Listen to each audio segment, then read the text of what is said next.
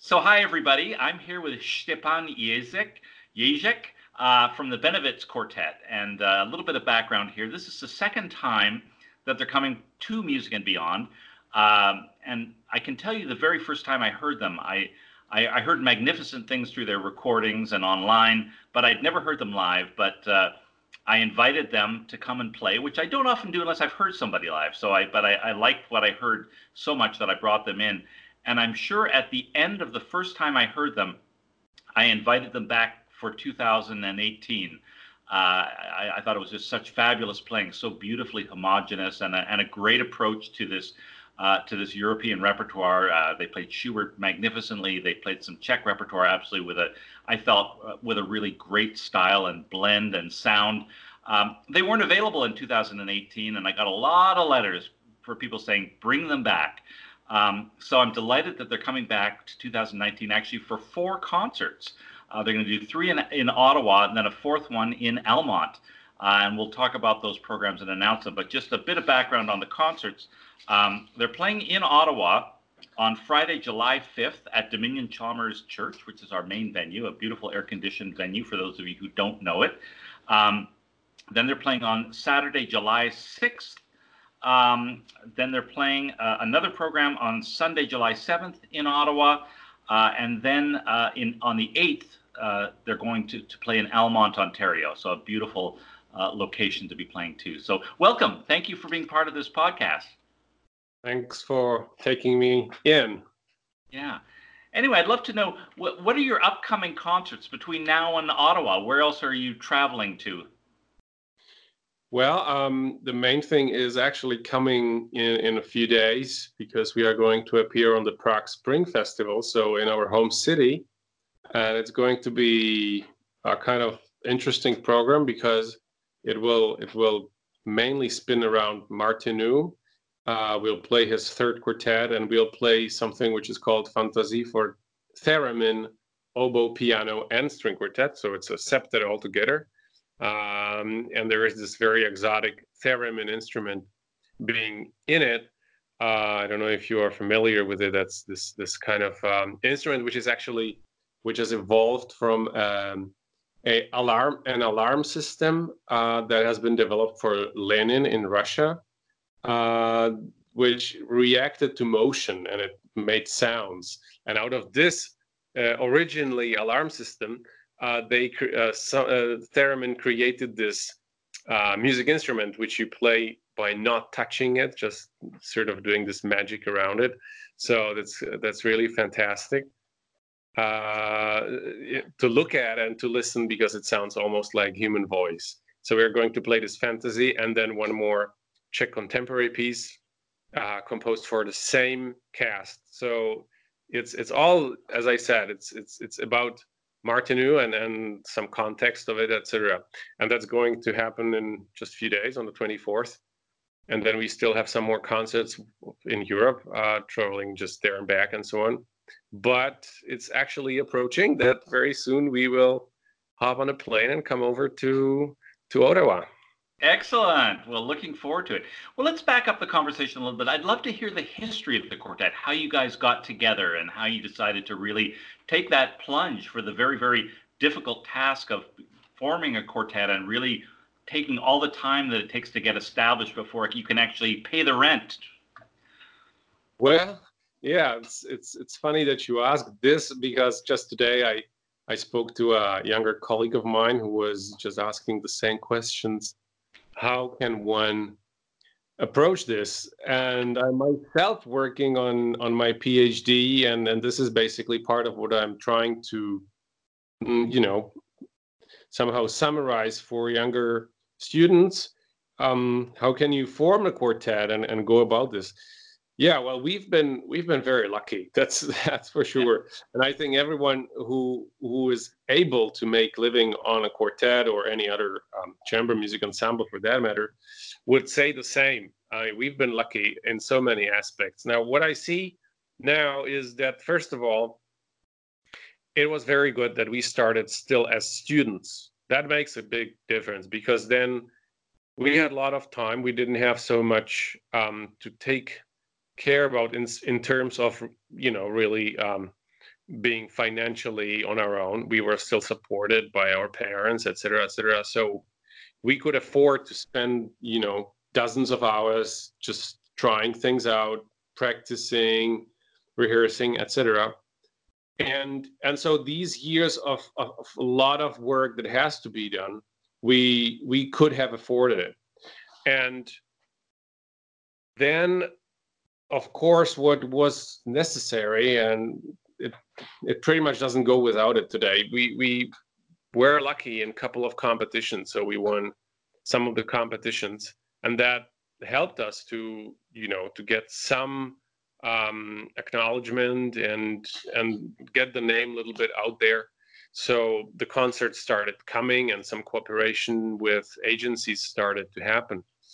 Without that, it's it's very difficult because there is just so many young ensembles that do have prizes from competitions that if you don't have one, it's it's it's very tough to get around without that. So that was that was basically it from the practical point of view but of course there is much more to it because uh, there's this sort of social thing um, how the how, how the how the members really you know can take each of them each of us how we can take the long-term stress the long-term pressure on playing quality on personal qualities that just one one has to work on oneself to overcome weaknesses overcome yeah i mean you know anything that gets in the way. And people tend to say that um, string quartet is kind of a marriage. Well yeah it is especially in those years when you really have to work every day in order to become a real ensemble. Plus there is this one problem that it's not only about um, the personal matters, but then you also have the the professional matters. So you have to be tuned not only personally and in the situations of every day, but then also in the musical sense and professional sense. Plus, for everyone, the quartet has to sort of occupy the same place in life. So what I mean by that is if a one person the ensemble is rather a nice hobby something that he or she loves to do but you know uh, there are other things that actually are more important. That can be but then it has to be the same for everyone. And if there is at the same time another member for whom it is just the most important thing then this will create tension, which ultimately probably will prevent the ensemble from long-term long-term cooperation because that's that's not solvable. it it must be even for everyone, and and there must be a common understanding about this within the ensemble. And you know, we started 20 20 years, 21 years ago, and it, it took some two years to set the ensemble in the in the real uh, the the cast. I mean uh, that it became stable in the first years when it was really student like ensemble. Then some changes happened happened, and then we played for 15 years in uh, in this one crew. And after that time, our first violinist, uh, he got acquainted and later married to a Swiss girl, and he lived. He moved to Switzerland, and we still kept working like this for two years. I guess it was yeah, two years, and it was very difficult because it was a lot of traveling, especially for him for rehearsals and so on. So after some time with a lot of, you know, pain and so on because of course it was it was a deep relationship in a way and it's not so easy to just say okay for practical reasons let's just change it. Right. and but we took this step and we found a new first violinist. That was back in 2013 so now we are six years already in this new new setup. Yeah. Right. Exciting. And and in terms of of the the amount that you play together how how many concerts do you play a year well, that really differs. Um, we had uh, we had some years that we played more than 100 concerts in one season. That we don't do that anymore.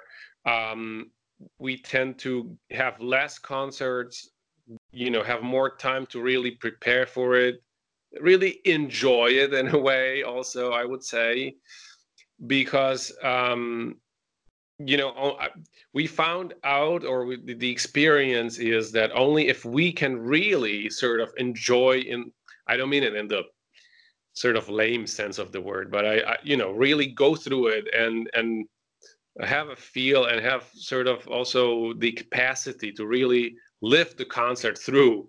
Um, this is, I think, the main quality that then transmits to the people. You know that people can feel it if right. the, the listeners if it's just another concert in a row and and you are tired and and so on or you are you know just really concentrated on it and and do your job um, just the best you can.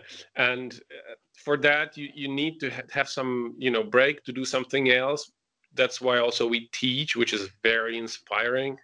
It gives you you know i by teaching i i learn i learn a lot of things by teaching because one has one reflects on many things and, and you know I, I catch myself many times saying something you know some some advice and then i'm thinking oh you know why am I not doing this when I actually know I should? Um, I mean, it should be done. You know, I can I can advise others, but I sort of ignore that myself. And and then many many times one one can reflect on that and uh, musically and technically both. So that's great. And then we come together after a few days, and and we have new ideas. And of course, now when we have rad you know some some fair amount of stable repertoire uh, pieces don't some pieces don't need to be rehearsed in the sense that we would play them well. I mean, we can play them well. We've rehearsed them many years and work on them. That's not a thing.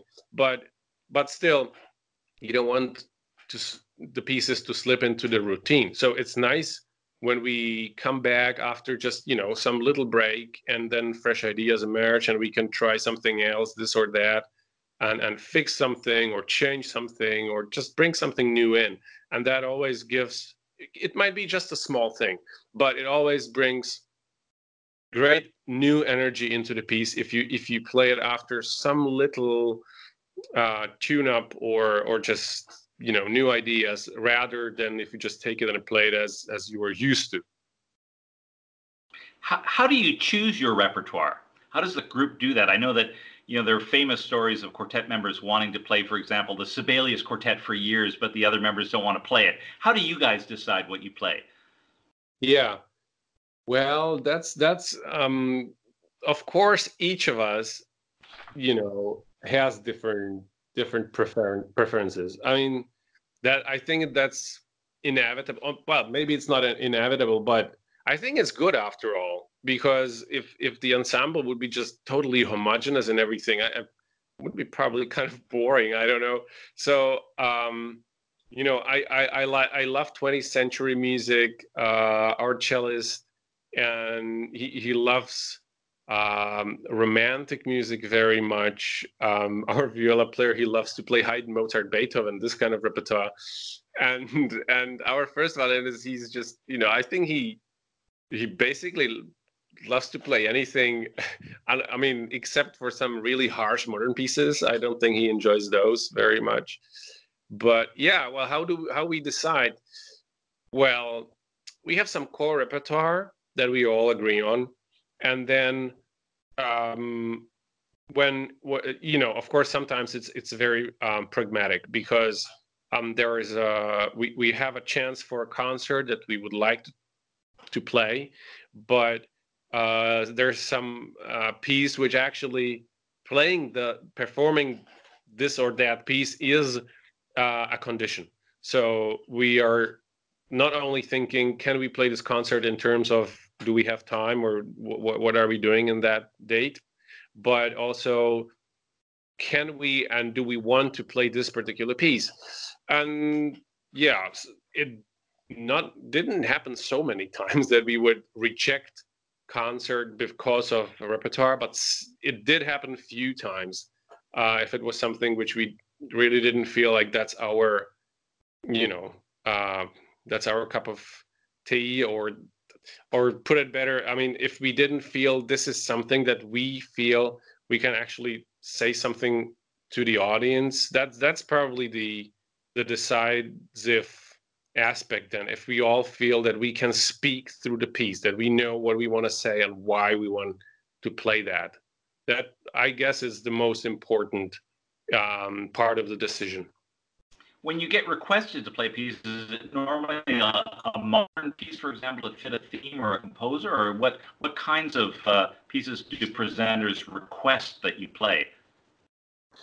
Well it, it, it can it can very much differ. So um, like this year um, everyone plays beethoven right? Because um, everyone's getting for 2020 uh, big uh, anniversary. Um, so uh, we are asked now for instance to play beethoven but uh, of course uh, we we come with some offer and we say we can play these three pieces and then we and then we hear yeah that's great but actually all these three are already occupied. Somebody else plays them. So can you can you you know suggest other three beethoven quartets and and that that is not so easy just to you know uh, throw in just some three beethoven quartets that you don't happen to play in a certain time and just add them up pile right. them up.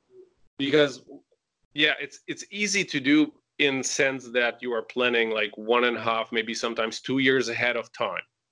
And then you think okay well in two years i mean we can play any beethoven quartet right? So what's what's the deal? But then but then you you do this on one concert and then somebody else uh, some some other concert offer comes and they say uh, well actually we would like to have schubert octet. Can you do that?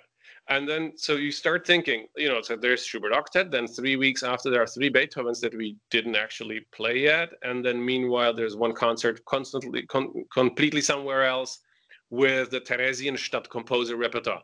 So how right. do we go about that? And then so it, it doesn't have to be necessarily some exotic piece or you know something some some first performance or anything like that. But um, it can be totally normal repertoire, but simply the the combination of of the scheduling can prove to be um, undoable or at least very dangerous to to delve into. Right. And what what works are you doing for the Beethoven year? What what what what's coming up for for for yeah, 2020? Uh, yeah, yeah. So we um, we have one program where we play Opus 18, number two quartet, um, as from the Lobkowitz uh, set, and then we do Opus 59, number one, from the Razumovskys, and Opus 132, which is actually the very first late Beethoven that we did in in 2003 i think it was when we started with that. So that's the longest uh, that we have spent with one of the late beethovens which we later played uh, gradually all of them. But that that's that's that's that. And then that that is actually the thing that we've been invited to to france orléans where um, there's uh, the complete Beethoven cycle being played by various quartets, and we have offered exactly this uh, this triptych, and and they said, well, it's really wonderful, but all these are already occupied. So there, we will do 18 number five plus Serioso, Opus 95, and then in the second half it will be 59 slash two. So another three Beethoven. So that's already six that's right. you know with other repertoire around, it's becoming then quite quite tough, of course. Wow. Have you played all of the Beethoven quartets in the history of the uh, Bennewitz quartet? Not, yet. We are missing okay. two. We are we are unfortunately, and I very much hope we will make up for it. We are still missing 18 number one. We did not play all together 18 number six, only in the very first uh, cast uh, very first um, w- with the very first members, which are no longer in the quartet. So right. I can't really count, count that one in. And we didn't play Opus 59, number three. Other than that, ever. wow. No, 59 number three we didn't do. But okay. other than that, we did all of them. Yeah.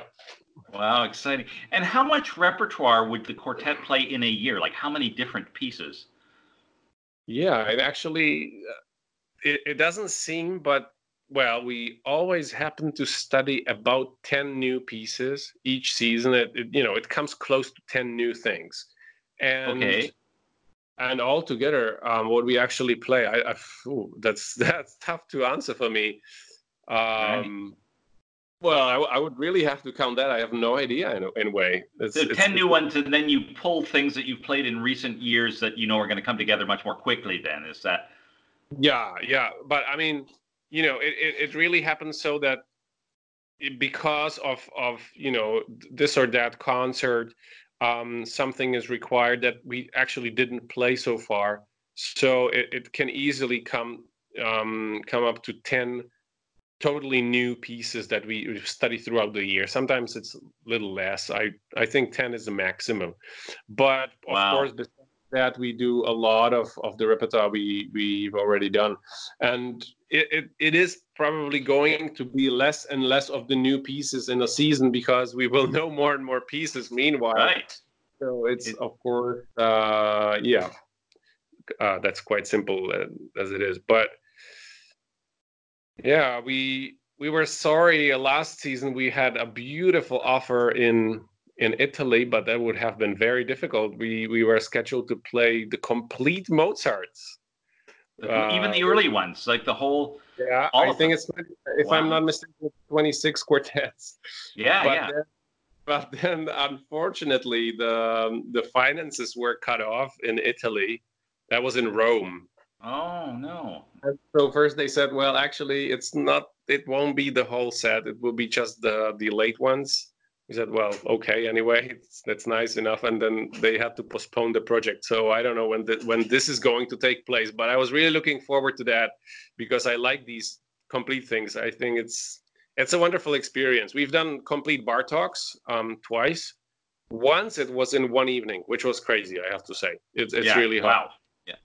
It's three hour concert with two breaks and you play the very difficult ones, number five and number six, in the end, in the in the third, uh, th- third third of the concert, and it's not um, very very convenient. The other t- that was in uh, Firenze in in Italy, and and the second time we did it in Uppsala in Sweden, and that was better. That was during the weekend, so we played number one, three, and five on Saturday, and number two, four, and six on Sunday. And that's nice because you still have the uh, the chronological set, which I think set up, which I think is very logic with Bartok, and and it's you know starts with the first, ends with the last, which is a beautiful ending, and it's great when you finish uh, the last piece of such a big set. It really it feels different uh, than if you just play one uh, of them. So I guess, and I very much hope we will be able once to do this with Beethoven. It would, it's really my dream to do that, and I, and I look uh, with big respect to all the ensembles that have achieved this, that they play complete Beethoven cycle. It's yes. it's only a dream for a classical quartet, which we which we probably are. Are very classical style of players, I think. Well, let me know when you're wanting to do it. Yeah, we'll figure it out. We've had fun with it. We did uh, uh, the complete Shostakovich quartets with the Borodin quartet, but that was over five concerts and really spread out like every two days. Uh, yeah. And it was easier for the audience to really take it in in a way to really see the evolution, yeah. and people just loved it. Um, yeah, that's the that's the only weakness with um, with with the cycles like this is of course if it's too much on one side musically. Like we were thinking about doing complete Martinů, but okay. we abandoned the idea because um, it wouldn't have enough contrast, and it would work out for you know just a few people who are terribly interested in Martinů. It would, of course, they would appreciate that, but for I, you know, in brackets, normal listener, whoever that is, um, it probably wouldn't be so enjoyable after you know uh, three of the, those quartets and just going right. on and on. So, but with Beethoven, that's the thing. It's just um, the good point there is that you can always combine an early one, a middle one, and a late one, mm-hmm. and you have a lot of variety within this you know with just this one composer you can really find a lot of variety and, and different styles and different expression um, to to such extent that it is not a problem to just concentrate on Beethoven. And and with Mozart, actually, pretty much also, uh, probably not so strongly, but but you know as well. Of course, his the, his early quartets can't compare to the late works. I mean, this is just different world, basically, um, musically speaking. So, yeah, too, um, that's possible. With Bartok, for instance, it's it's a little harder. Um, because of course there are huge differences but people i don't think they they they still hear the 20th century language. And i think it can be tiring for some people. Uh yeah that's just but if, if it's in two days i think it works nice. It did. Right. We, we enjoyed it. Rather than fatiguing. Well let's talk about the repertoire you're going to play at music and beyond. I'd love to hear your thoughts on the pieces and and also maybe sharing some of the input uh, uh, that your colleagues have on it too, you know, on, on, on how these pieces are, because it, it, you know, we have three fabulous programs. So I'd love to hear your thoughts on the repertoire and how the quartet approaches it. But interestingly enough, um, we don't hear string quartets play much music from the Baroque period, but the very first piece we're hearing is our excerpts from the Art of the Fugue, uh, yeah. which does get played and transposed. Tell us about that a bit. Well, um, the, the the choice why we why we put it in the program is is very simple. I think it's to everyone anyone who knows about uh, Mendelssohn, then it's quite obvious in the sense that um, Mendelssohn is the one who rediscovered Bach.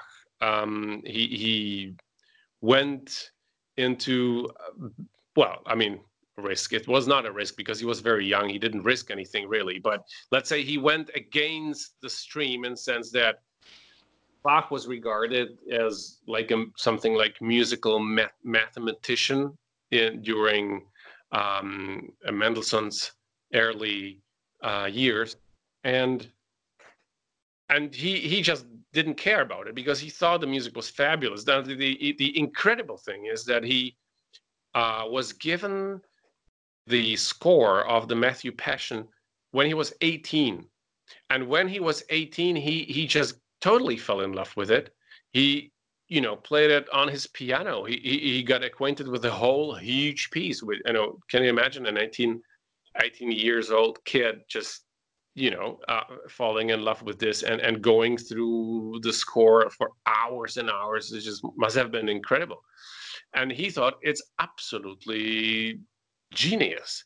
And he didn't stop there. He just got um, the resources, people, place for it, and everything. And he uh, put together this new uh, new um, premiere, sort of the, the second premiere of the piece, I would say, and people were totally amazed. So, and that's how how this whole Bach thing sort of started.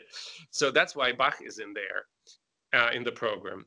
And yeah, then, and then you are following with Mendelssohn, and you're you're doing the A minor Opus 13 quartet. Why that quartet? Of all the well, Mendelssohns you could have played, yeah. Of all the Mendelssohns, well, yeah. um, we we love this one. right, right. we like this one very much. Um, it is a very personal quartet uh, for Mendelssohn it has um, it has this this quote of the um, of the song that he has written um, prior to the quartet for a lady, young lady who lived in the same street as he did, and he was in love with her, and he wrote a song uh, for her, um, basically explaining that he's in love with her, and uh, the song is very beautiful, and he used the motive um, in this quartet and at the same time, now I will just um, go a little bit ahead of myself. Um, after the the Mendelssohn, we play we played 132 by uh, by Beethoven. Um, is that true? It's true. That's, That's exactly it. Yeah. Yeah, I was just seeing you looking at the. I thought, like, did I, just wanted to check. I, yeah, make make sure. Yeah. yeah. And um, you know, there were two huge influences in, uh, on Mendelssohn. Then one of was Bach, which I already mentioned, and the other one was Beethoven, and in particular the late quartets. And again, you know, this this young Mendelssohn, he must have been, uh, in a true sense, a real rebel because everyone believed that you know towards the last years Beethoven just got crazy, and and you can't really take the music seriously, including his uh, Mendelssohn's father, who who very much believed that, and and Mendelssohn just went again into it, um, went through this course, and and was profoundly touched by the music, especially by Opus 132, and so many themes, many details really reflect on that piece. Also, the key is the same, but that's the least important, I would say. But uh, but you can he- really hear some similarities. Um, there there are some moments that are completely similar, like um, Beethoven does the, the transition into the last movement is uh, is the same as in his Ninth Symphony. There's this recitativo. Uh, Mendelssohn uses the same recitativo um, in another spot in the quartet, but it really uh, sounds very much alike. And and the whole atmosphere of the first and last movement are very much alike to Beethoven's. Um, and in the second movement, he uses a fugue, which of course might reflect on the Grosse Fuge, which is not in 132, but 133. And of course, it might reflect also on Bach, whom we play as a first piece. So that's you know that's how the the whole um, program is constructed. I would say um, that that all the pieces sort of should come together and are um, have a lot of interconnections. Yeah, well, it's great to hear, you know, the thought process. And this is a program that is really thought out, that really ties together the same way maybe a great chef would put together an amazing meal, having all of the courses kind of interact. So it's fascinating. Um, the next day on the 6th, you're playing uh, a program with Mozart, Martinu, and Dvorak. So you're playing Mozart's Dissonant Quartet. Do you play that pretty well every year? Is this a piece that you play quite regularly or? We've played we've played a lot of dissonant quartet. Yeah, we did it a lot um, you know, um, Mozart and Martinu, uh, they, you know, we tried to reflect on the fact that Martinu is a neoclassicist, so that's why uh, this comes together. Um, the the Martinu, the third quartet, um, that is very much jazz oriented. That's after Martinu uh, came to Paris, and and he thought he is going to really um, discover his beloved uh, Debussy. And then when he came there, he found out that Debussy is long, you know, out of fashion, because you have to think that uh, in that time, uh, what was in, in vogue in in Paris, it took you know a couple of years before it actually the, the reached uh, this outskirts of our country, uh, sort of 1,000 miles to the east. And it wasn't right. so far as it is today. So Martinu was all in love with Debussy, and he desperately wanted to go to Paris, which it you know he he managed to do. And just to discover that no one is interested in Debussy anymore because there was Stravinsky and there was jazz coming from America and you know all new things happening and and he was absolutely excited about it. So he wrote this experimental uh, blues sort of colored uh, quartet, and that's that's this. Um, well, Mozart. Um,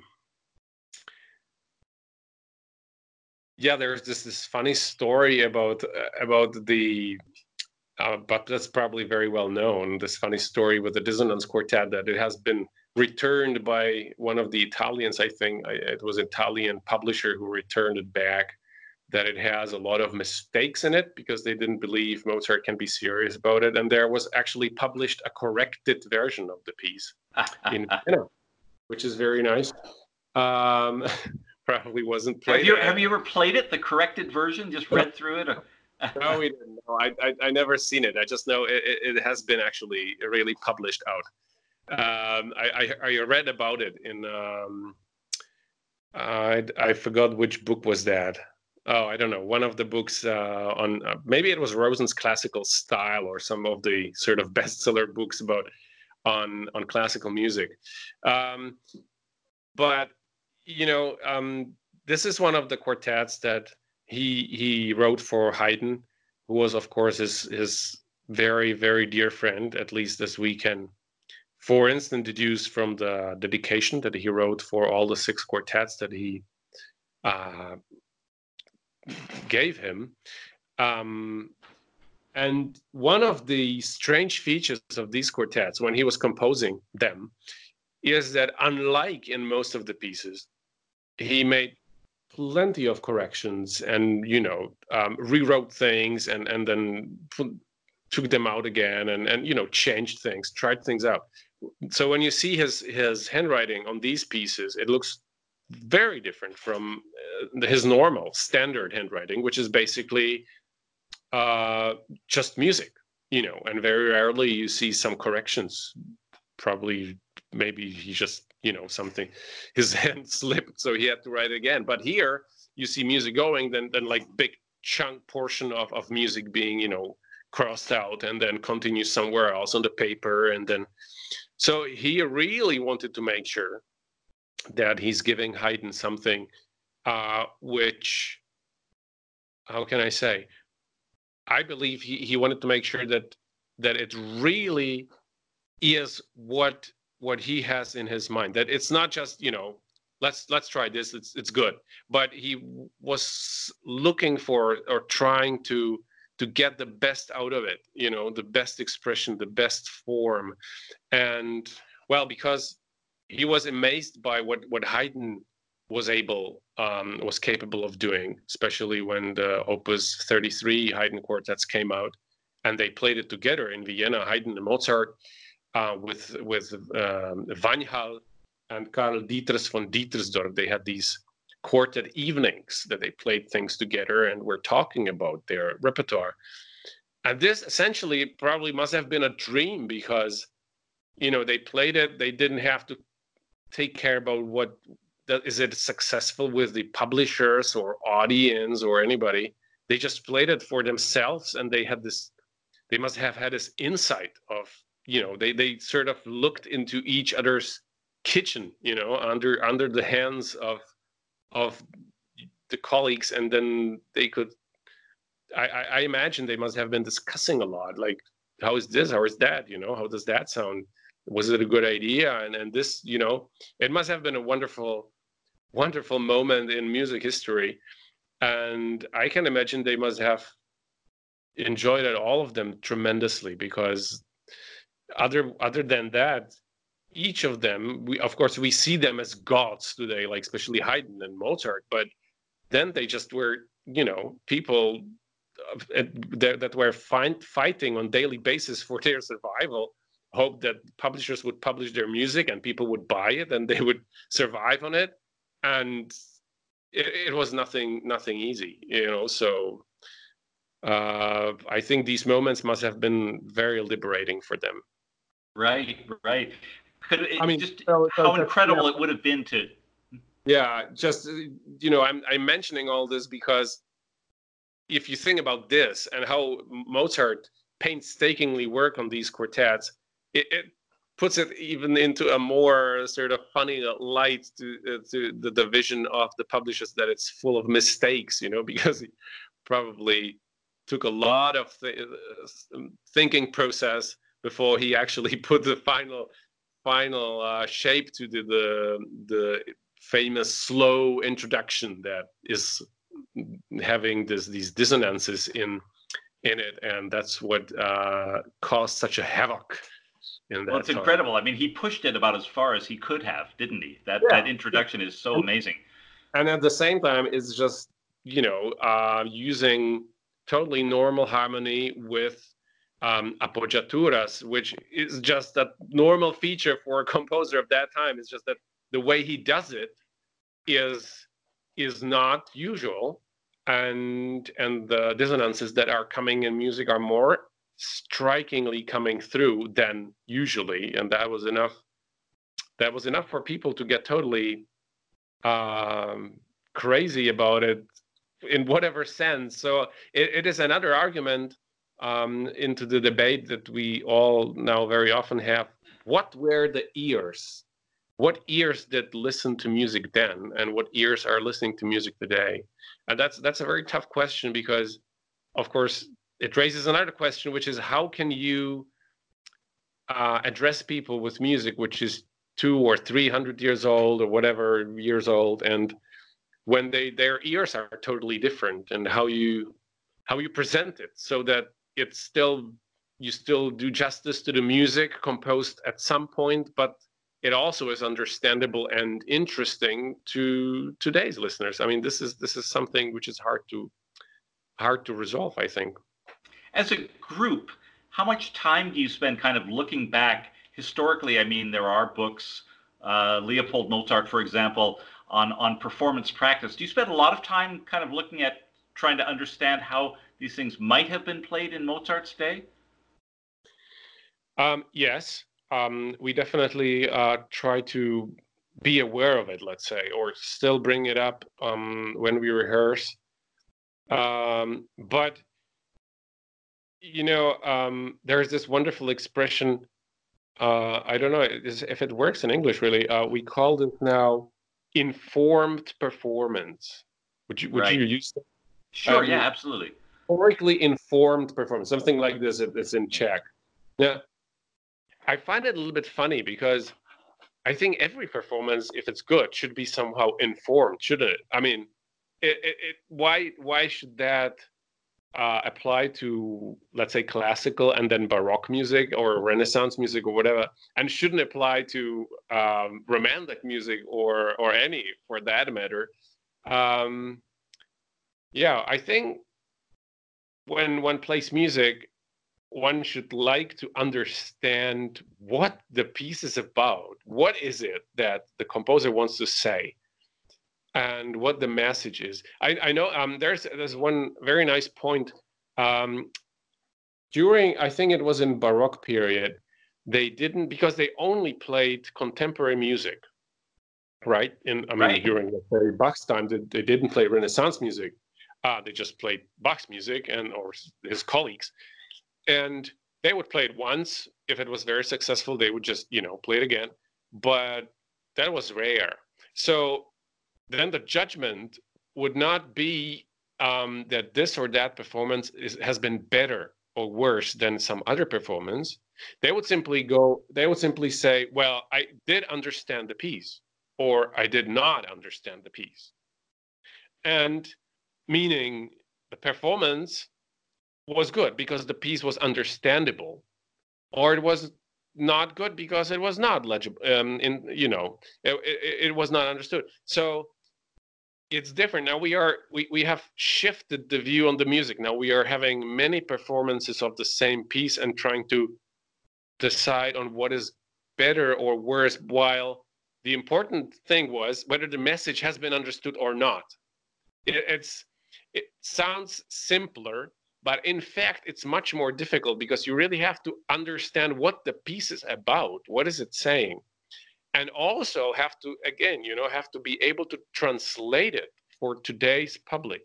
And many of the pieces reflect on some particular things maybe on another piece that was famous in the time maybe um, maybe on on some some some events that we don't know that that would not be so much in in um, chamber music that would probably be more in symphonic music and so on. Um, you know there, there's just so much in and and mainly the main thing which we lack today is the universal awareness of certain um, certain common musical language. Of course when you when you play only baroque music and you are used to it um, then any deviation from that sounds quite um, it, it just jumps out. Now you know so if if bach did or, or, or let's say if mozart did in his time this this slow introduction and it just was um, composed differently than everybody was used to people immediately went like wow what, what, what is this you know did he get crazy or is this mistake or what's happening well it's very difficult today to play the slow introduction so that people would go like, "Oh, this is crazy. Is this Mozart?" Because of course, after Mahler and Schönberg and you know, you name it. Uh, these dis- dissonances that are in music simply don't strike our ears so much anymore, and and so the the whole perception is shifted. Um, in that sense, yeah, I actually don't have a real answer to that. Um, I'm still thinking about it, trying to you know um, also read some interesting books or articles about this. There's of course more that has shifted. Like for instance, um, that what I described these these evening evening uh, little performances that that Mozart and Haydn had. This is this is what the string quartet was origin, originally um, composed for, for a, a, nice room where where the people were communicating with each other through music, and maybe you know a few people were listening to it, but um, it, it is not it was not thought to be performed in a hall for 600 people or so where uh, it, it, was much more an intimate thing. So now there is a, a, a good question how um, I, I, also seen it. It's it's not just my thought. Um, in this book uh, about the Takács quartet, they are talking about the same thing. You know, how can I, playing late Beethoven quartet, how can I talk about the most intimate things that Beethoven is trying to put into music and and and play it really intimately while at the same time being understood by 500 people in a hall that are you know expecting something to happen it, it, it's just a paradoxical sort of uh, situation but well it does lead yeah it does lead for example we hear many musicians uh, i think unfortunately and not you guys i love i love your your style when it when it gets earlier than romantic but um, some people end up wanting to play mozart very very romantically feeling that they're going to it's going to speak more to the people in a big hall and they'll get a better reaction i mean we do hear that quite, quite a bit. And I remember uh, George Szell compared it to putting chocolate sauce on broccoli or on asparagus or something. It was there was an appropriateness for the music that he felt wasn't. And I don't know how you guys discuss that, but uh, there's a there's a basic purity that that I think is admirable. Yeah, as I said, well, um, if if you do this, if you if you just um, if you put some some other um, style on top of what what the music is expecting sort of. And of course you know maybe many people would say well how can i know what the music is expecting right? It's already right. a question itself but um, well we have some sources at least. You named uh, leopold mozart for instance. Um, you know we, we we can see how the instruments were. We can we can read some of the some of the uh, correspondence um, describing you know problems what what what uh, the composers liked what they disliked what they expected and so on. So we have some some notion definitely. And if we if we say i mean we can it, it, i think it's fair to say well this might have worked in this little chamber hall they performed it but now i'm sitting in this huge hall and i have to do something about it. You know that that's a fair point to me um, but I think it it's more a technical matter and you decide how you how you can project the sound so that it speaks to people and so on. But it doesn't. I don't think you need to change the style entirely. And the strange thing, and that's very interesting, I think. Um, the strange thing that happened is that for some reason we basically got stuck with the late romantic approach. I, I don't know why, but um, you know, when when Mahler and and Strauss and and Wagner came about, they changed a lot of things. First of all, until then, the orchestra still respected, and still Brahms. Um, uh, there, there are clear evidence that he counted on that. Like that, let's say, you can really hear the bowing if if the you know the strings in orchestra play, you can hear it. Now they play down bow, now they play up bow. That's different. Right. So down bow would be a downbeat, up bow would be a lighter. You know things like that. And and Joachim, for instance, writes to Brahms in one of the letters. He writes, "Well, I discovered actually few notes in your violin concerto that would be nice if I vibrate them." You know, so uh, you, you see, it, it's totally you know shifted. Now, what Wagner and Mahler did, they said, "Well, I don't want to hear your bow changes. I want the sound to continue. So you play down bow, you play up bow. Well, that's your problem. But I want to hear sound, which is continuing. And if I write crescendo, I mean crescendo over many notes. And and I don't want to hear any any differentiation, any articulation whatsoever unless I put it down, unless I mark it specifically. Well, that's a huge change to the music. And for some reason, this stayed with us.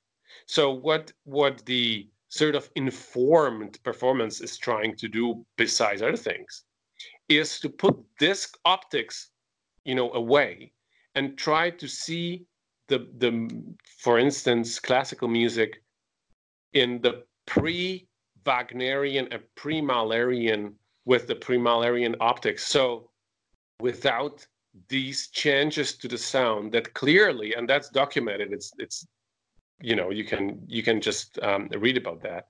Um, uh, before these changes to the orchestra sound, for instance, has been done, and and that changed the whole aesthetics of sound and how you go about phrase and so on. And if you try to get before that and, and for instance, refer to uh, Leopold Mozart, who was very clear on how you should phrase with your bow and how you should always make sure that your downbeats are playing being played down bow and upbeats up bow because it makes a huge difference and all that. Well, then the music starts sounding um, very differently too. Right, right. Now tell me, as a point of nationality, Mozart spent some time in Prague. Do you have a certain national pride in Mozart? Do you feel a connection through that? Oh no, oh no, no. That you know, of course, um, from the point of view of Americas, this is really funny because because Prague and Vienna, it's like four hour drive, right? right. So I mean, what what what does that mean? But at the same time, um, you know, Europe is is of course funny in this way that or, already like Vienna and Salzburg, if it, they would, you know, citizens of both of these cities would probably feel that it's like a, a different world, you know. So to say that Mozart actually belongs to to Czech music, they would probably stone us to death or something. The Austrians, that wouldn't really work. Uh, there there are actually some people who who like the claim to uh, to claim that Mahler is the biggest romantic Czech composer because he was born in you know within what is now actually uh, part of Czech Republic, uh, but you know it's it's perfectly absurd because he never really lived here and he didn't even speak Czech and so on. So I mean, it's just a funny claim, but no, but uh, Mozart, you know, he, he was of course many times in Prague, and, and Don Giovanni was premiered here, and and um, uh, Figaro was played here many times, and all this, and he was very popular uh, in Prague. That's for sure. But on the other hand, um, you know, his place was Salzburg, and then of course mainly Vienna, and that's where he belongs. I mean, that's that's just it. Now, does it mean that only people from Vienna can play his music? I, I would doubt that. um, and, I would equally doubt that we as Czechs know how to play Dvořák or Smetana or whoever the best. You know, I don't think, I don't think it really works this way. What I think is important, and the only only thing that I can see in this whole uh, national aspect is the folk uh, music. You know, if you are really delved into folk music of your region, let's call it nation, let's call it region, let's call it whatever, then it makes sense to say that you understand music from that region better in case it re, um, in case it, it um, relates to the folk music, which in case of Dvořák and Smetana, for instance, and Janáček, definitely, and Martinu too, definitely does. So if, and that's the big question, if, you know, the, the, the players know the folk music and can hear it in the music and, and they have it somehow in the system because they know it from their childhood, let's say, then it makes sense to say that they have it you know closer to the music than someone who does not know that folk music Um, does it necessarily mean that their interpretation is more relevant? Well, maybe. I, I don't know. I, I really don't know.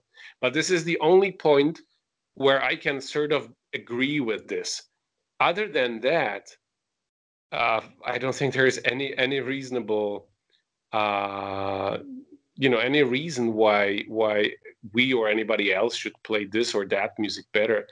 And then there's this big problem with the folk music that if you ask most of the people today, do can you you know can you just sing a couple of songs, you know, some songs that your mom used to sing to you maybe when you were little?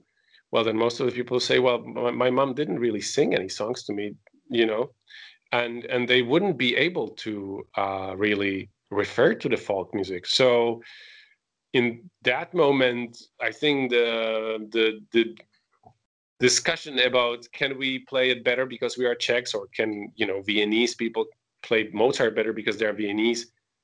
I, I think it's totally irrelevant if if they don't have this this national music in their blood. But is it more than the music? I mean, I've, I've thoroughly enjoyed your playing of Czech music uh, that I've heard, uh, and and it seems to me, and the rest of the music you're playing uh, on the on the sixth, you're playing a Dvorak quartet, and then on the seventh, it's an all Czech program. You studied with Czech teachers. You were immersed in the sound. Who studied with other Czech teachers? Is there a sound, a little bit of a sound that is passed through that maybe is picked up slightly, like a subtle approach that's maybe beyond musical interpretation? It is very subjective. Very subjective. Yes, there is something that people like to call the Czech sound of, of you know, Czech quartet sound, which is usually described as um, warmer, sort of um, with with softer attack. It's not so precisely defined but rather than precision and definition, it goes for um, warmth and and sort of intuitive or uh, very kind of you know again in brackets natural approach you know? Um, but you know I, I i have i have hard time talking about this you know? I i've i've we have experienced ourselves, uh, you know, so funny situations like uh, we've played um, Schubert G major quartet, but it's longer time ago, and then we've played it in Germany. I, I can't recall where where it was, but it's somewhere in Germany. And then we've seen the review, and it said that it was actually sort of warm Slavic performance. And a week later, we've played it in Prague, and and there was a review saying that it was nice, but a little bit cold in a in sort of like G- German way, you know. Okay. So you see, there's a lot of prejudice about this, and and as I say, it's just highly subjective. I can, I would agree that you know it it it does translate to the sound, but I think the main thing is that maybe the approach um, from the very first point of how you how you approach the score, how you study the quartet, what seems interesting to you, how what it is that you prefer to stress.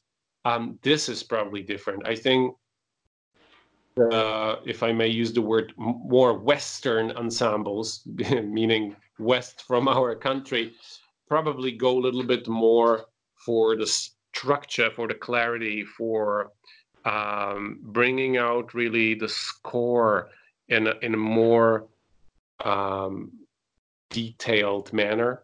While here, uh, people don't tend to look at the score so with such you know detailed optics and take it a little bit more like you know what what kind of uh, what, what, let's say with a with a wider stroke i would say a little more in a generous sort of way, if I should use a positive word, or maybe some other people would say a little more sloppy way. You know, it just you can put it many ways. It just depends on what what side of a barricade you you currently stay. And so you can call it more generous. You can call it a little bit more sloppy. You can call the other way uh, more refined and and finer, perhaps in a way but you can also call it colder and more um, you, you know uh, it's just so many ways you can approach this so it's difficult for me. And also for a very simple reason. We have certainly got a, a, lot of education here and we started here and we worked for instance with mr Škampa from the smetana quartet. And that being one of the leading quartet at, uh, the, in the world uh, actually in, in 70s 80s and but then we left Prague and we spent two years with Rainer Schmidt from the Hagen Quartet, being one of the finest ensembles of, of the Viennese um, sort of or German speaking approach, let's call it this way. And then we studied with Walter Levin, who was, uh, you know, a diehard, uh, who was a diehard guy exactly in this approach. He just wanted score, score, score, score, and score nothing else mattered to him. He said, I see this written down here, I don't hear it. You know, and we said, like, well, but you know, maybe this uh, mm, atmosphere, maybe. Oh, what? Why are you talking about, guys? I see forte. You don't play forte. Just play it. You know, for him, yeah. it was just what's written, what's written down. I want to hear. I don't any atmosphere. I don't see any atmosphere written down here. I want to hear what's written down. You know, and that's that is very different from what you can find here in Prague. It's it's much more somewhere in the air. You know, it's not so much about exactly what's written, um, because because and of course both both ways have its point. You can always say, yeah, of course you can't take it all so serious. It's it's after all it's about the expression, right? Well, yeah, but at the same time, it's very easy to go a little bit too far with this and and and start being sloppy about it. Um, both is right. Um, we are all trying to find some good balance, I would say. Well, I guess that's why recording with a good producer is helpful because a good producer will remind you from time to time that something is written that maybe you're missing. Do you enjoy recording? Yeah. Does the quartet enjoy the process of recording? Uh, sometimes yes. Sometimes no. It depends. It's it's difficult.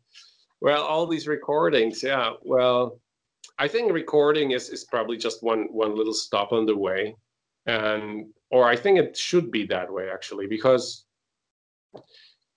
you know we we develop with the pieces we play and the pieces are being developed we develop and then we record something and then after half a year we already play it slightly different. And you know when we when i hear our recording two years old i think well it's yeah okay but you know we know better now and and that doesn't mean that the recording's bad. I mean it just means that and i'm very happy to say that that that yeah we are still developing. And we we didn't just you know uh we didn't come to a conclusion that we play well enough so let's keep it that way or something.